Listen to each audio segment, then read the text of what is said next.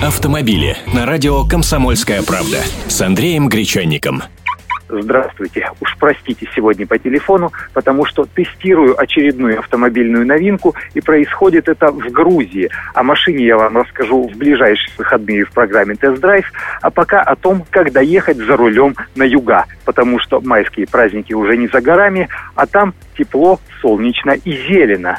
На вскидку два варианта. Например, Украина и та же самая Грузия. Если выезжать из Москвы, то в Крыму вы окажетесь всего лишь через одну ночевку, где-нибудь, скажем, в Харькове.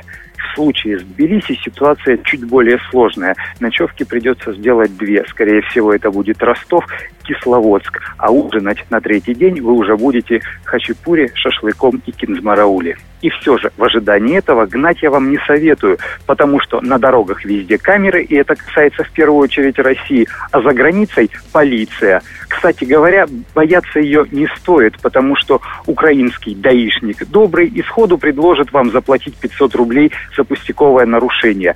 Торговаться с ним и платить ему наличные я не рекомендую. Дело в том, что между нашими странами не существует соглашения об административных наказаниях, поэтому штраф оттуда вам сюда попросту не дойдет, так что пусть выписывает квитанцию. Но это не означает того, что ездить можно совсем безумно. Дело в том, что особенно на горных дорогах местные ездят глупо и очень быстро. И всегда есть риск, что из закрытого поворота прямо в лоб на вас выскочит на бешеной скорости какой-нибудь ржавый москвичок или даже здоровенный КАМАЗ.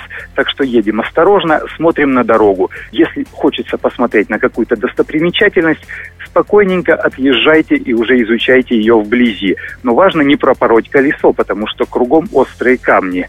Посему рекомендую проверить катку и запасное колесо а желательно положить еще одно. Запаска, как известно, лишней не бывает. Автомобили с Андреем Гречанником.